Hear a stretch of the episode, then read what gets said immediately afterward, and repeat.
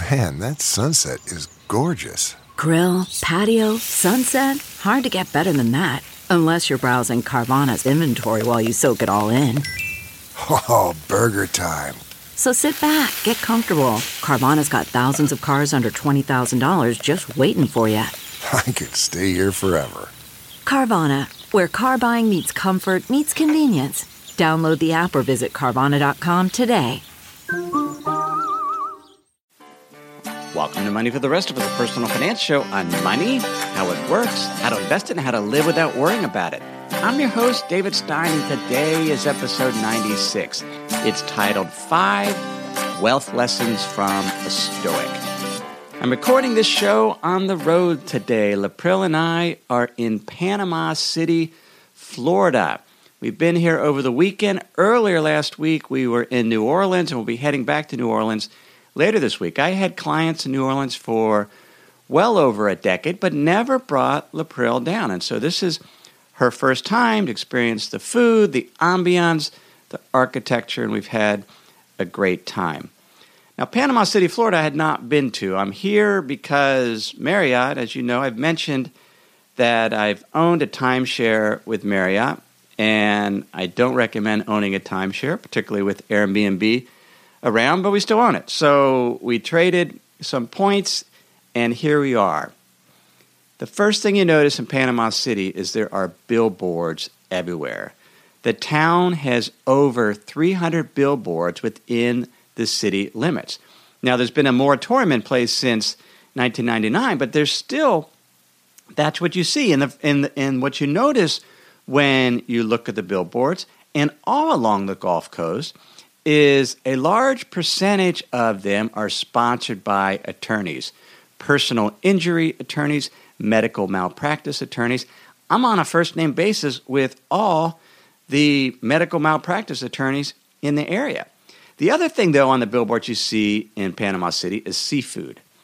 And there's seafood, which looks good on a billboard, which is why billboards are very, very effective and it's why Lapril and I found ourselves at Wendy's to get a cod sandwich. And I saw the cod on the billboard, and I remembered it's cod season. I, at least in, in Norway, the North Sea, the fishermen that we met off the Lofoten on the Lofoten Islands are out fishing in the dark, 12 hours a day for cod. And so we had a cod sandwich.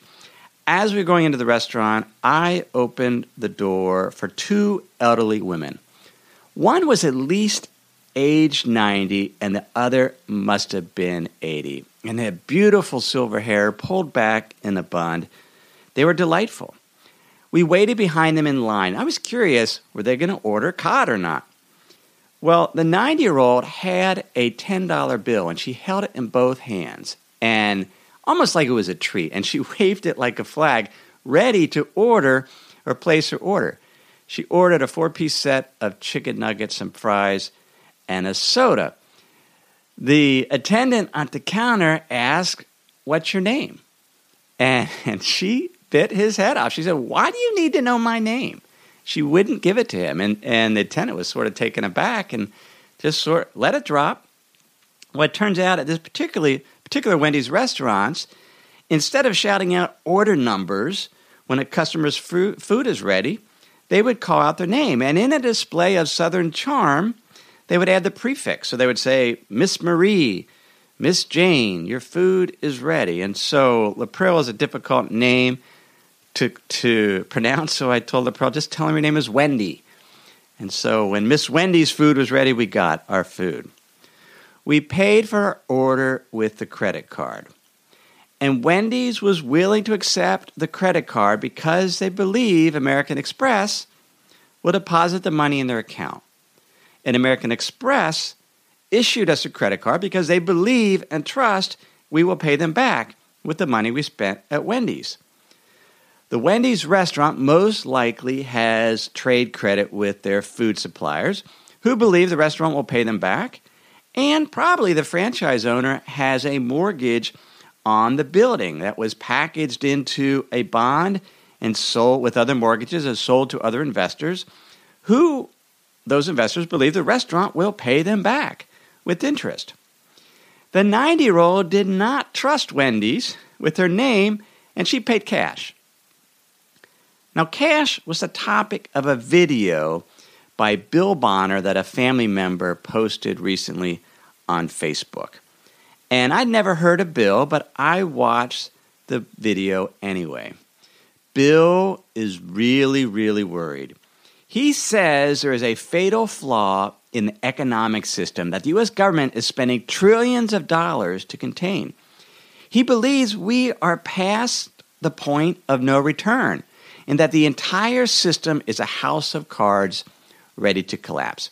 He believes the day is coming when we will be locked out of our own bank account, accounts. We'll be, we'll, we'll be unable to get money or cash from an ATM. He says the systemic shock will spread to the food supply, to the gasoline network, leaving store shelves and highways empty due to a lack of food and fuel. He says there will be riots. I listened to Bonner for 85 minutes because despite these dire warnings, it took him an hour to get to, to the part where he revealed what the flaw was. There wasn't even a slider video. It was one of these videos where they put them on the website and there isn't no slider. You can't fast forward. Your only choice is to listen or not. And I listened because he was an engaging speaker and I was really curious what he was so worked up about. But first, he had emphasized how bad everything was going to be and how successful he had been at predicting past events and calamities, including the collapse of both the Soviet Union and the Japanese stock market. So, what is the fatal flaw in an economic system that Bonner detected that will lead to collapse?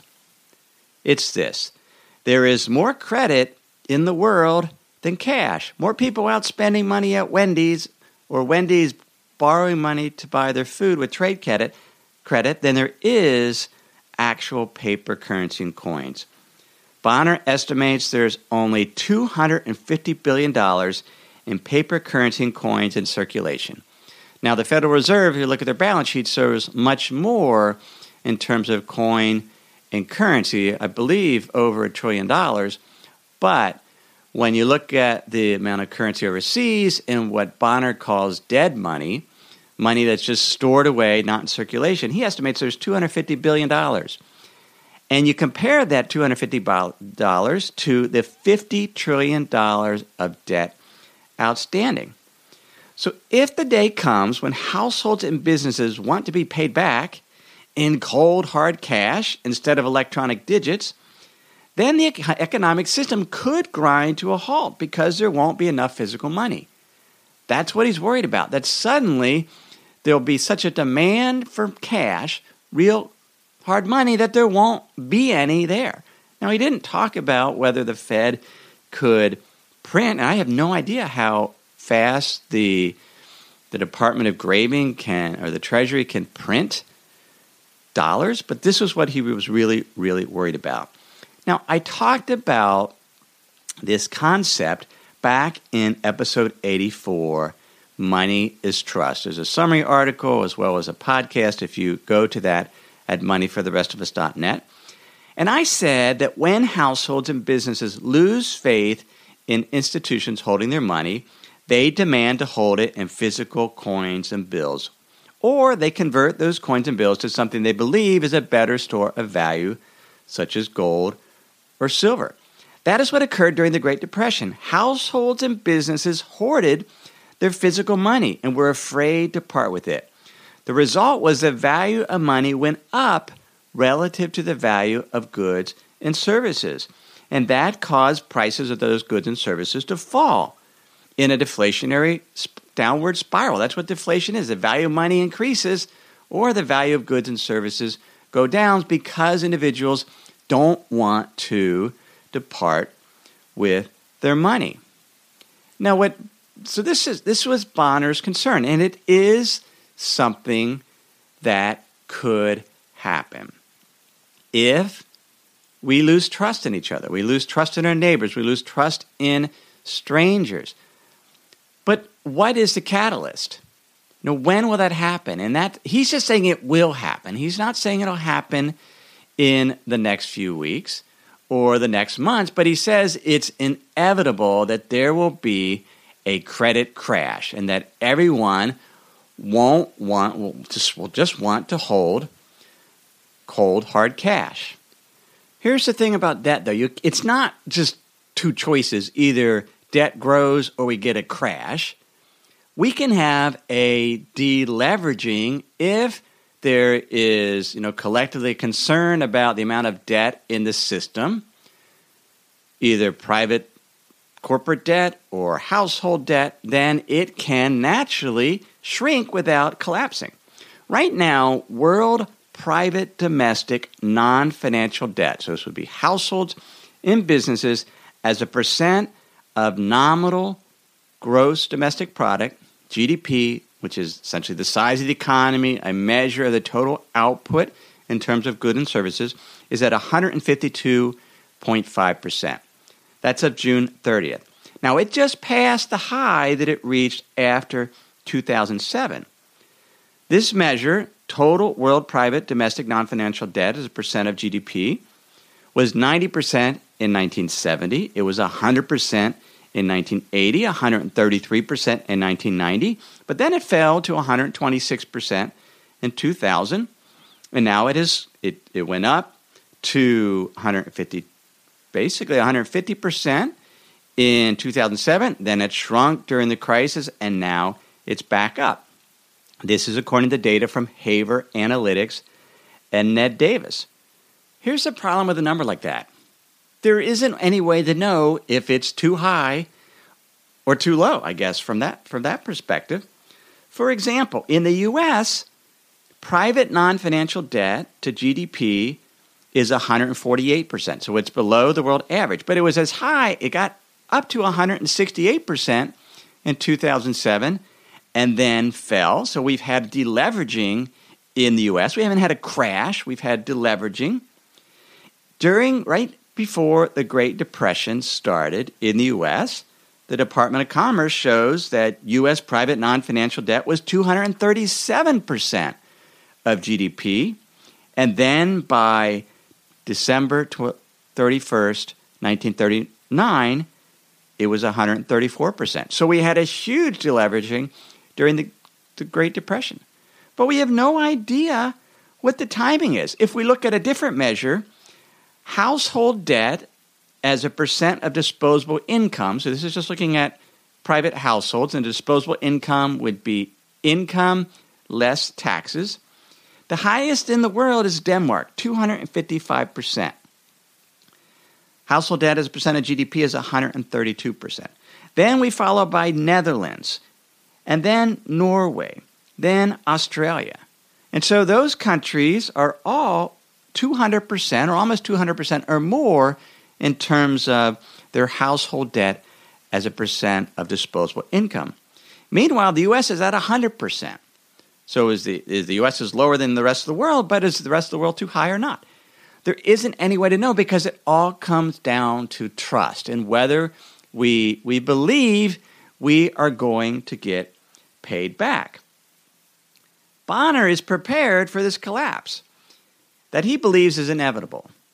He is prepared because he has this off the grid, solar powered cattle ranch in South America, in Argentina, that he says has an elevation of 9,000 feet. He calls it his bolt hole, B O L T. I had never heard of that phrase, but I looked it up in the Oxford Dictionary. A bolt hole is a place where you can run and hide when things get really, really bad. We saw in 2008 what happens when trust dissipates and panic and fear take hold. There were financial luminaries telling their spouses to go to the ATM and pull out cash because they weren't sure they were going to get it the next day, that the banks would be closed. And, and there isn't enough cash, I guess, if everybody wants to hold cash and trust dissipates. Now, not having cash can be a real worry. I saw that in Cuba when I thought we were going to run out of money. And I got an email from a listener, Doug, who had exactly the same experience. He went to Cuba, spent almost a fourth of his money the first day, and thought as U.S. citizens he'd be able to get money out of the ATM. Well, he couldn't. and he ended up they ended up sending a Western Union wired to get money, but he had a few worried days thinking they were going to run out of cash. And so it's important to have, and I talked about this in episode 84, pockets of independence. Have some cash on hand. And, and Bonner talks about places to hide. He says, don't put it in a safe unless it's bolted to the ground. He talked about ho- hollowing out doors, putting in fake fixtures like fake pipes, and and have some cash, have some some food storage in case shelves do get empty, perhaps a, a financial or a just a tornado or a hurricane or something. But these pockets of independence are important. But we shouldn't spend all this time worrying about what potentially could happen. Let me pause here to share some words from this week's sponsors. Quick math. The less your business spends on operations, on multiple systems, on delivering your product or service, the more margin you have and the more money you keep. But with higher expenses on materials, employees, distribution, and borrowing, everything costs more. So to reduce costs and headaches, smart businesses are graduating to NetSuite by Oracle. NetSuite is the number one cloud financial system, bringing accounting, financial management, inventory, HR into one program and one source of truth. With NetSuite, you reduce IT costs because NetSuite lives in the cloud with no hardware required, accessed from anywhere. You cut the cost of maintaining multiple systems because you've got one unified business management suite. You improve efficiency by bringing all your major business processes into one platform, slashing manual tasks and errors. Over 37,000 companies have already made the move. So do the math. See how you'll profit with NetSuite. With everything getting more expensive these days, it's wise to find ways to cut costs and boost performance at the same time. You can do that with NetSuite. And by popular demand, NetSuite has extended its one of a kind flexible financing program for a few more weeks. Head to netsuite.com slash David. That's netsuite.com slash David. netsuite.com slash David.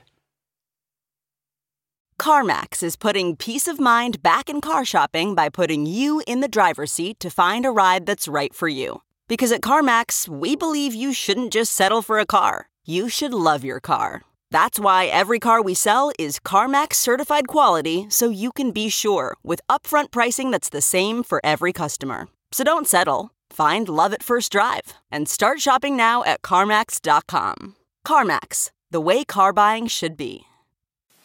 This this particular episode is called Wealth Lessons from a Stoic. And I recently I've been reading the book Letters from a Stoic. It's written by Seneca. Seneca was a Roman Stoic philosopher, a statesman, a dramatist, a humorist. This is all according to the book of Wikipedia. He lived in, well, he was born in Spain. He was raised in Rome. He lived between 4 BC and AD 65. He was a tutor and later advisor to the Emperor Nero, and later was was forced to at about the age of 69 to commit suicide because he was implicated, at least accused of being involved in a conspiracy to assassinate Nero. Now, here is what Seneca says. If we're all worried about a, a financial calamity or a crash, Here's what Seneca wrote There are more things likely to frighten us than there are to crush us. We suffer more often in imagination than in reality. Accordingly, some things torment us more than they ought, some torment us before they ought, and some torment us when they ought not torment us at all. No fear is so ruinous and so uncontrollable as panic fear. When I read that, it reminded me of the quote I, I shared many episodes ago. I think it was episode 16 on risk. It was by Elroy Dimson, who taught at the London Business School. And he defined risk as more things can happen than will happen. And yes, one potential thing that could happen is we lose trust, people want to have cash, and, and we have some type of credit crunch or credit crash. It would be horrible, but that's not necessarily the most likely thing that it, it, will happen, could happen. or will happen. It's just one of those things. So, what, what do we want to do? Do we want to spend our time hiding away in our bolt holes, awaiting for calamities to strike? Or would we rather spend time interacting with neighbors, with strangers, trusting them? I'm an optimist. I believe the financial system will continue because we choose to trust each other. But what if you're really, really worried? What does Seneca say? Here's another quote How am I to know if my sufferings are real or imaginary? Here is the rule of such matters we are tormented either by things present or things to come, or both. As to things present, the decision is easy. Suppose that the person enjoys freedom and health and that you do not suffer from external injury. In other words, what he's saying, if, if your life is decent right now, then the present doesn't bother you, and stop worrying so much about the future. He goes on to say, and to what may happen in the future we shall see later on. Today there is nothing wrong with it, but you may say something will happen to it. First of all, consider whether your proofs of future trouble are sure. For it is more often the case that we are troubled by our apprehensions, and we are mocked by that mocker rumor, which is wont to settle wars, but most often settles individuals. Yes, my dear Lucilius, and all these letters are written to his friend Lucilius, who, Seneca is mentoring. We agree too quickly with what people say. We're too quick to watch a video on Facebook and get all worried. Going on with Seneca, we do not put to test those things which cause our fear. We do not examine them. We blench and we retreat just like soldiers who are forced to abandon their camp because of a dust cloud raised by stampeding cattle, or are thrown into a panic by the spreading of unauthenticated rumor. And somehow or other, it is the idle report that disturbs us most. For truth has its own definite boundaries, but that which arises from uncertainty is delivered over to guesswork and the irresponsible license of a frightened mind. That is why no fear is so ruinous and so uncontrollable as panic fear. For other fears are groundless, but the fear, this fear is witness. Let us then look carefully into the matter. It's likely that some troubles will befall us, but it is not a present fact. How often has the unexpected happened? How often has the expected never come to pass? And even though it is ordained to be, what does it avail us to run out and meet our suffering? You will suffer soon enough when it arrives, so look forward meanwhile to better things. And what shall you gain by doing this? Time. Now that that advice is near perfect. Stop worrying about it and, and don't waste all our time worrying it. If it's going to happen, it's going to happen. We should prepare for the worst. We should have pockets of independence. That's why we run a diversified portfolios. But we shouldn't spend all our time worrying about potential calamities. Seneca in that quote didn't really talk about the past, but we should learn from the past. And, and, Matt recently pointed out that I had not done a complete episode on the great financial crisis. And, and that, that's true, I actually hadn't. And so I started reading Too Big to Fail, the book by Andrew Ross Sorkin. And this came out in 2010. I didn't read it then because there the, the financial crisis was just, just too fresh. I mean, I just felt like I just made it through and I didn't want to reread it again. But now it's been eight years, and so rereading that book, and I will cover what we can learn – from the Great Crisis, financial crisis, what happened, what it was like being in it, trying to manage money, and, and takeaways. So, but that's important to, to learn from the past. But as far as the future, we shouldn't worry so much. Seneca wrote 124 letters to Lucilius covering a wide range of topics. I've not read all of them, but those that I've read, I was looking for nuggets of wisdom in regarding investing and wealth. And I want to share five things that Seneca teaches us. There are quotes that goes with each of these lessons, and I don't have time, nor it would be boring if I read all these quotes. But what, if you remember my insider's guide in the weekly free email, you would have gotten a link to a document that lists out these five wealth lessons and the associated supporting quotes from Seneca from that. If you're not a member of my Insider's Guide, you can get this document directly. Just text the word Seneca, S E N E C A, to the number 44222. I'll reply with a text. You just put your email, and I'll go ahead and email that document right away.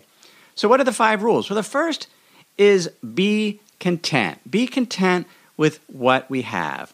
Seneca worries that if a it doesn't he says well it doesn't matter how much a man has laid up in his safe or in his warehouse, how large his flocks are, how fat his dividends, if he covers covets his neighbor's property. And and worries about what his neighbor has and whether he has enough and because once once we have and if we keep looking for more and more and more, we're never satisfied. He says, unblessed is he who thinks himself unblessed.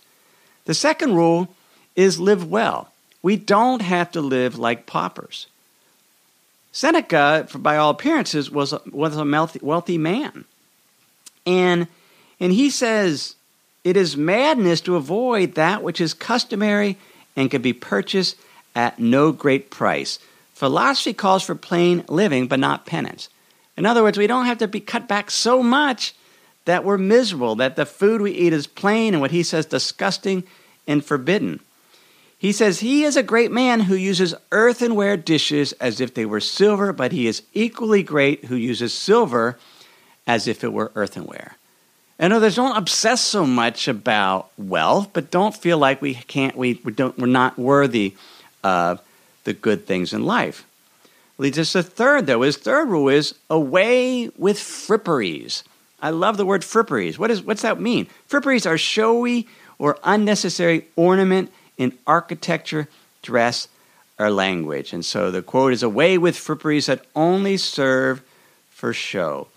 And, and he, Seneca suggests it's the superfluous things, the things that are just there for ornamentation. That's what wears our, wears our togas threadbare, that forces to grow old in camp. In other words, out being a soldier to make money, that dash us upon foreign sh- shores. That which is enough is ready to our hands. And so we have to be, just, we shouldn't keep going after more and more luxury. And, and that's, that's a very stoic view. Be content with what we have. Have nice things, have quality things, but don't keep going for more and more dainty fripperies. The, the fourth lesson is Practice non attachment. He who enjoy, needs riches least enjoys riches most. And, and his view of non attachment is prepare ourselves that what would happen if we lost our wealth. In fact, he even talks about practicing being poor for a week or a day, to eat very plain food and, and sort of toughen our spirit, is how he says it, against mishap that, that could potentially afflict us. So don't be so attached to our wealth and, and sort of live simply so that if it was gone, we could get by. And the fifth lesson is don't wait until you have money to seek after the supreme good.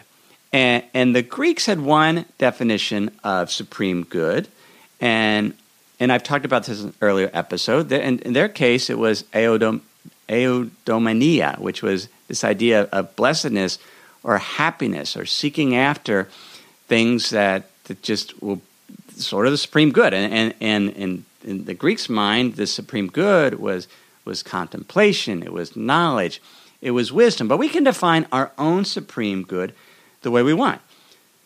Stoicism defined the supreme good as an honorable life or moral virtue, living a, a good life, an honorable life.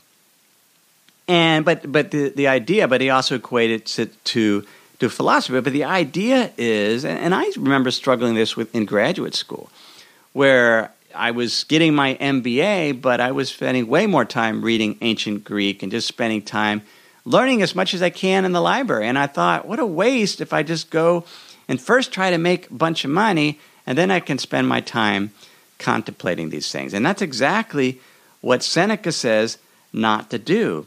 We should, we should focus now on learning and growth And, and you know, my my words would be live like you're already retired. Structure a life now that you can sustain and brings joy for decades ahead. Don't focus on I'm going to earn my money now, and and then I'm going to do the the interesting thing, this is the supreme goods. He says, "Why of your own accord postpone your real life to the distant future? Shall you wait for some interest to fall due, or for some income on your merchandise, or for a place in the will of some wealthy old man, when you can be rich and now?" Wisdom offers wealth in ready money and pays it over to those in whose eyes she has made wealth superfluous. So that's Seneca, five investment rules. You can get those. Text the word Seneca to the number 44222. You can get show notes for this episode at moneyfortherestofus.net. So after listening to Bill Bonner for an hour and 25 minutes, I actually bought what he was trying to sell me for. I, I bought the Bonner letter for a year. And because I thought, oh, I listened to him for that long, I'm going to see what else he has to say, and then I'll then I'll cancel it. I often get emails from individuals that are sort of agonizing whether they should join the Money for the Rest of Us hub or not. And, and the agony almost seems like, is this a lifelong commitment? It's not. If you want to try out the Money for the Rest of Us Hub, you can join for a month and cancel. It's $19.95. You can sign up for a year, and if you don't like it after 30 days, you get your money back. Just let me know. This is not a high pressure sales situation. If you would like some additional asset allocation guidance, some additional education on money, investing, some, some model allocation, some focus on smart beta. If you'd like to see what my current portfolio is, if you just want additional premium podcasts on a weekly basis, you can get that by becoming a member for uh, the Money for the Rest of Us Hub. And you can get information Money for the Rest of Us Hub.com. Everything I've shared with you in this episode has been for general education only.